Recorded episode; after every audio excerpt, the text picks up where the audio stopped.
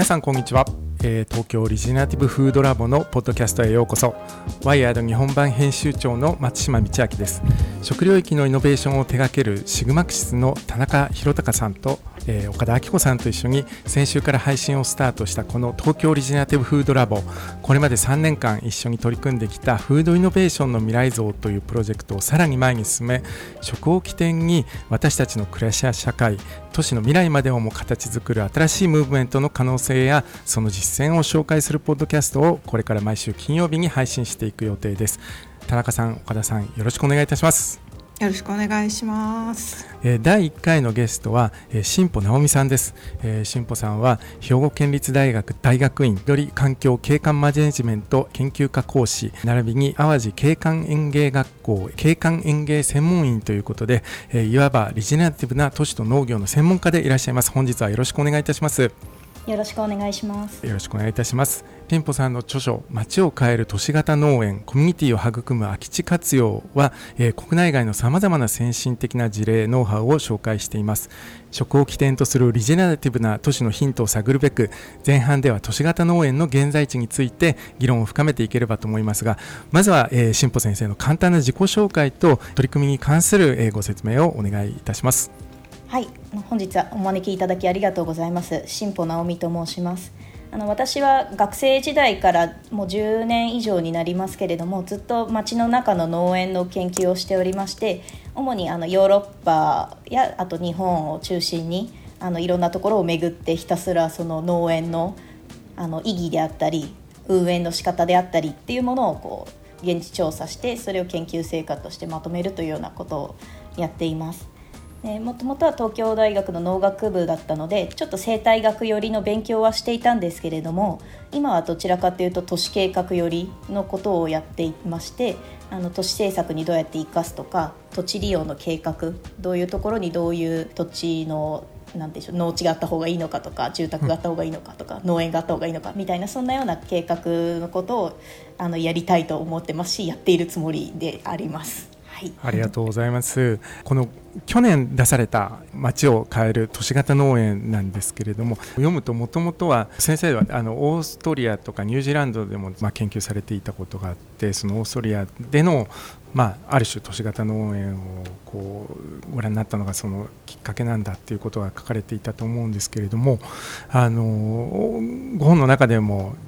その2021年3月時点では、まあ、全国に4000を超える市民農園がこう、まあ、日本でも存在していてでもその全体の8割は都市にあるいうことが書かれています。でまあ、あの今回のこの東京オリジナティブフードラボの全体のトーンでもあるんですけれども、まあ、自然っていうとこうもう郊外とか田舎とか地方にあって、まあ、都市っていうのは何かこうすごく人工的な場所であるっていうあのイメージがあるとすると今あの例えば新保さんが研究されていることあるいはこの都市型農園っていうものはある種それをこうターンオーバーしていくといいますか、まあ、もう一度その都市にそのの緑地なり農園なり、まあ、その自然っていうものをこう実装していくって大きな流れなんだと思うんですけれどもこの大きな流れについて新保さんご自身どういうふうにご覧になっているかっていうところぐらいからお話を伺っていきたいんですけれども。はいえっと、日本に関して言えばあの大都市の郊外には割とずっとその農地が残り続けていた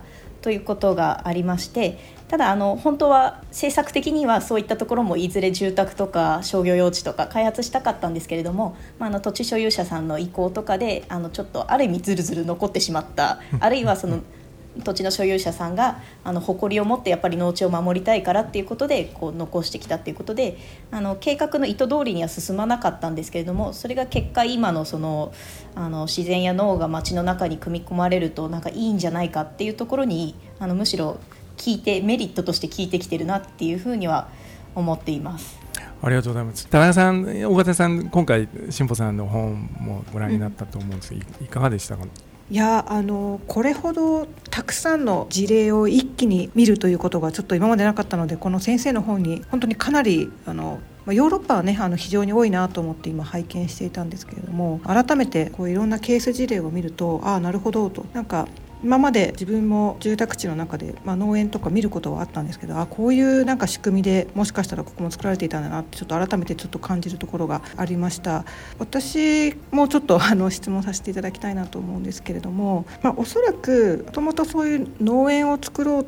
っていうところっていうのは、まあ、もちろん今先生がおっしゃっていただいたように、まあ、土地利用っていうところで、まあ、住宅地にするのか、ま、こういうふうに農農園というかあのそういうふうに使うのかっていうところで考えられていたかなと思うんですけどこの先生の著書にはこのコミュニティを育むっていうあのそういう言葉がやっぱり書かれていてなんかこういう農園がコミュニティになっていくっていうような考え方っていうのは古いのか新しいのかなんかいつ頃からなんかこういうトレンドになってきたんでしょうか？貸し農園自体は随分古くからあって1960年代とかからも日本にあるんですけれどもやっぱりそういったところでは基本的に皆さんこう家族単位とか個人単位とかで借りてる人がこうあの農に取り組むっていうことだったんですが最近はそれよりも仲間と一緒にやることにこう重きを置いてるところが増えていて、うん、その動きは欧米とかだと2000年代、まあ、日本でも2000年代途中ぐらいからパラパラあの事例は出ていたんですけれどもその動きが加速したのは2010年代からかなというふうには感じています。はいそうですね一緒にそのやっぱり耕すっていうことがある意味共通言語になるというかあのそその人のバックグラウンド関係なく一緒に取り組めるということですごくコミュニティ形成に役立つんだろうなというふうには見ています。それってなんかきっかけみたいなものがあったんですか？でそのきっかけってなんかその場所によって違ったりするんでしょうか？いや私もそこの明確なきっかけが分からなくて多分なんとなくのその世界のその変化から生まれてきたんだろうなとは思っています。それは、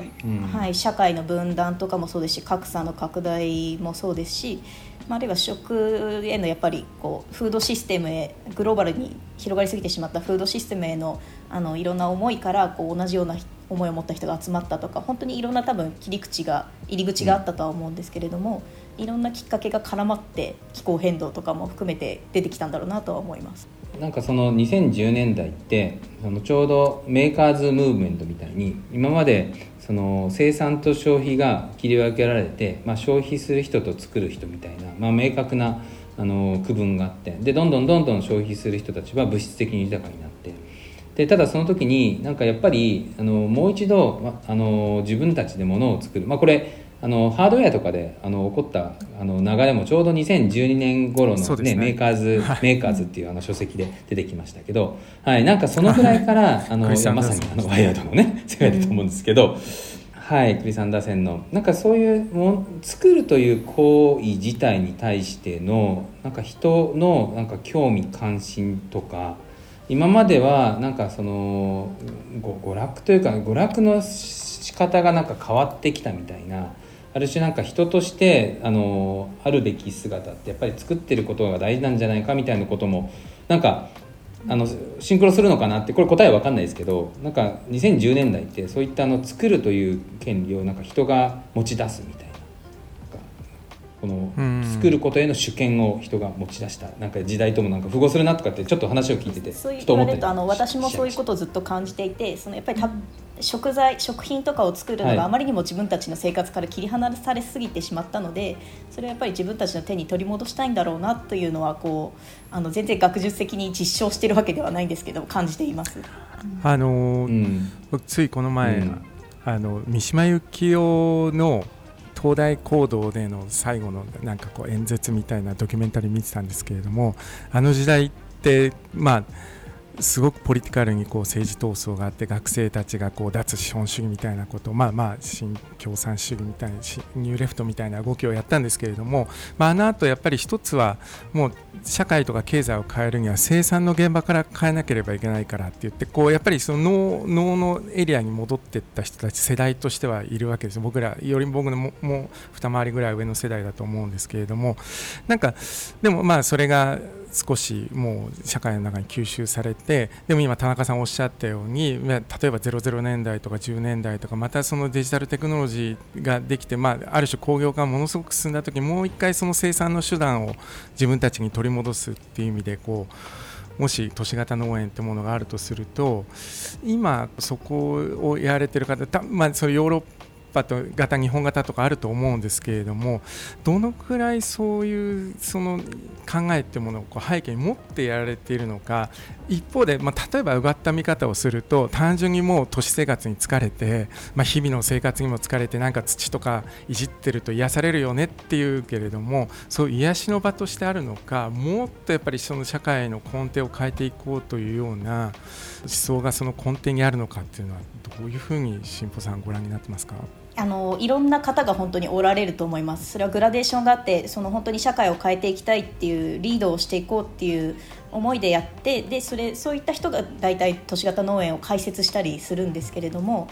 で実際にやってる人はでも必ずしもそうではやっぱりなくてあの単にその楽しいからとか子供になんかいろんな体験をさせてあげたいとかあのなんかちょっと違う気分転換したかったとか本当にいろんなあの考えの方がいると思います。でなんか社会を変えたいとしても方向性としては例えばその環境のために気候変動を止めるためになんとかしたい人もいればあのフードシステムをもうちょっとその健全なものにしたいからとかいろんな本当に思いの人がいるので本当にバラバラだと思います。ただそれがむしろいいなと思っていて、はい、そうでないと多分変わらない食に関するいろんな事情は変わらないだろうなと思うのであの必ずしもある意味意識が高いって言われてしまうようなあのところまで到達しなくてもいいんじゃないかなと私は思っています。ありがとうございます。都市型農園の可能性っていうことについては後半でもねさらにお伺いしたいんですけどもう少し今の状況っていうところを掘り下げていきたいんですけれどもあの例えばパンデミックってどういう影響がその辛坊先生の研究なんかではありましたでしょうか？あのたくさんの方がやっぱりその農園っていいなって気づいたきっかけにはすごくなったみたいです。それは日本だけではなくて世界もそうであの今あのいろんな国といっても結構先進国中心なんですけれどもオーストラリアやドイツや、まあ、各国の研究者がすごいつあのチームを組んで一つ今原稿論文の原稿を書いてるんですけれどもパンデミックガーデニングとかあのクライシスガーデニングっていうふうに呼んでやっぱりそう危機の時にある危機の時のガーデニングの意義みたいなのを整理しようみたいな動きが出ています。でやっぱり今回のパンデミックでもすごくあのガーデニングをやり始めたとかあのそういった人たちが増えたりあとその意義をより実感したりっていう人が出てきたっていうのが分かっているので、まあ、あの歴史上も食糧難戦争で食糧難になった時もあのかなりあのブームにはなったんですけれども、ね、はい、あのそういった動きをやっぱりパンデミックは生み出したなと思います。まあ、これがもしかしたらある程度は収束しちゃう部分もあるとは思うんですね、やっぱりお祭り的に、まあ、の全然めでたくはなかったですけれども。ただ、あのかなりインパクトはあった。全世界に影響しましたしあらゆる人に影響したっていうこともあってある程度多分残っていくだろうなと思います。でまた新しいウクライナの件であるとか物価高の件であるとか、まあ、いろんなことが不確かで、まあ、あの気候変動による豪雨とかもそうですけれどもいろんなことが不確かなある中ででもなんかこうちょっと一つの回になりうるあの完全に問題を解決できるほどのパワーはないかもしれないんですけれども農園が一つのそのアプローチになるっていうことで多分残り続けるだろうなとは思っています。面白いですよね。ちょっと本当にあのかなりたくさんのこの事例をあの出していただいていてしかもあの何年にこうどういう人がなんかどういう思いでであとその例えばあのちょっとスキームみたいなところも解説されていてあのすごく面白いあの本なんですけれどもこういうものってやっぱり結構その結構草の根的に結構個人でやられていたりですとかあとはちょっとあの仲間でやるとかでも結構実は行政とかあのしっかり入ってやられていたりとかあの結構いろんなパターンがあるなというふうにあの見てて思ったんですがなんかこれ日本でいうとなんかどういうやり方が何か一番こう日本にとってはこうやりやすい形なのかあのなんか他の国とまあ比べてなんか日本のこの都市型農園の特徴みたいなものがもしあれば、はい、教えていただきたいなと思いました。あの他の国といっても、まあ、本当にいろいろあると思うんですけれどもあの大まかに私が見てる欧米の方だとなんか多少ちょっと法律的にグレーでもやってしまってそれが社会にいいことだったらあの認められるみたいなことが結構あると思うんですけれども日本だとちょっとそれやりづらい面がやっぱり多分なんかあって文化的なものだと思うんですけれどもなんかやっちゃったら隣の人に怒られるみたいなところがあると思うんですね。なのでちょっとやりづらいんですけど本当は理想はそっちの方がいいかなと思うんですあの草の根的にボトムアップでやっていってでその後行政の方があのいいことだからちょっと制度を整えてあのコントロールしたりちょっと促進したりできるようにするっていうのが理想だと思いますただやっぱりちょっと難しいのでそれがなかなかできないってなったら行政の方があのこういった農園の意義を理解してくださってでなんか先に制度とかをちょっと作ってでそれにう、ま、あの情熱を持ってくれそうなあの市民の方をこう探してそこから始めてでの後に自走できる自分たちでこうやっていただけるようにあの働きかけるっていうやり方がいいのかなというふうには思っています。ありがとうございます。あのご本の中でもねゲリラガーデニングみたいなものはもう書かれていてでもまああの進歩先生も僕らもオフィシャルにはまあそれを進めることはなかなか できないんだけれどもだからワイヤードなんかでもよくあの海外こういうのやってるよみたいな感じでゲリラガーデニングみたいなことを書くんですけれどあでも僕あのこの本の中で特に好きだったのがあの進歩先生今いらっしゃるところの近くのその姫路でベトナムの方々がまあ、その自分の国の食材をこうどうしても食べたいからで、まあ、そんなもん日本なかなか売ってないから、まあ、育て始めるってもうそれすごいあるよなっていうかそういうニーズによってこう人の多様性の数だけ都市農園のその育ててるものの多様性みたいなのも増えていくって素敵だなってちょっとお話伺っててあの思いました。田中さんいかがですか？昔からある一方であの今すごくこう広がってきている時にそれがなんか今後どうなっていくのかなっていうようなところがすごくやっぱり興味があってしかもデジタルとかあのおそらく昔なくて今あるものはやっぱりあのデジタルとか IoT とかできなかったことができるようになるとかアプリによって人がつながるとか誰が何を育ててるとか知識が伝えやすくなるとかあのハードルが下がるとかなんかそんなことがいろいろできるようになってくるんだろうなっていうふうにあの思ってるんですね。実際にそういったスタートアップとかも出てきてると思うんですけどもなんかその時にこの議論ってなんかすごいレストランの議論とも似てるなっていうふうにちょっと思ってレストランって物理空間があってでそこをあの既存のところをデジタル化しようとするとなんかあのいびつになってしまう。だけど一方でそのデジタルを全体としてお店を設計すると全然違った動線になるよねって時になんかこの都市農園というものが今はあの先生おっしゃったみたいにあのある種の関心が持ったって時に都市に農園があるのを前提とした時のあの冒頭に都市計画という話もありましたけれどもそういうのが前提となったなんか街づくりがこれから起きてくるとなんかすごいユニークななんか街になってくるのかなっていうのを思った時になんかそういう大きなうねりが日本でどのタイミングでどこから起きてくるのかなっていうのがあのちょっとすごいあの気になっていてですね。なんかこういう新しい街づくりをしようというようなムーブメントがこれを起点に起きてたりするのかしないのかというのはちょっとぜひなんかいろんな方にちょっとあの今後どう広がっていくのかその可能性というところをぜひあの後半にさらにえー、新保先生に伺っていきたいと思いますが、えー、一旦ですね、えー、今回の会はここで締めさせていただければと思いますが、えー、最後にですねあのこれ毎回ゲストやラボメンバーのおすすめや Tips を紹介するフードイノベーションニュースコーナーというものがあるんですけれども、えー、ぜひ今日はあのゲストである新保さんに、えー、おすすめをしたいと思います。事例のご紹介で、まあ、本の中でも紹介してるんですけれどもあの東京都墨田区の多文字交流農園さんは私本当に注目しているところですあの墨田区は農地が全くないところであの空き地を使ってあの農園作られて寺島ナスっていうその昔はそこでその地域で育てられていたナスを伝統野菜を使って町をこう盛り上げようってしてるところですね。このまちづくり協議会の方々のやる気と技術が本当にすごすぎて 毎毎回クラウドファンディングもすごく成功させていたりですとかあと最近ではホタルもこう育成したりとかしてるんですけれども本当に農園単なる野菜作りにとどまらない活動をどんどん広げられていて毎年本当に新たなチャレンジをしているところです。本当に行くとあの人柄も皆さんあったかくて本当に面白い方々も多くてあのここは私の今の一押しにかなと思います。ありがとうございます。ぜひ伺ってみたい墨田区なんですね。具体的な場所があってそこからこうやはり議論を立ち上げられていくっていうことがこの都市型農園の面白さでこれについて今回前半でもあの伺ってまいりましたけれども後半ではさらに都市という自然の可能性について伺っていきますので次回もぜひ楽しみにしていてください。新保先生岡田さん田中さんありがとうございました。ありがとうございました。ありがとうございました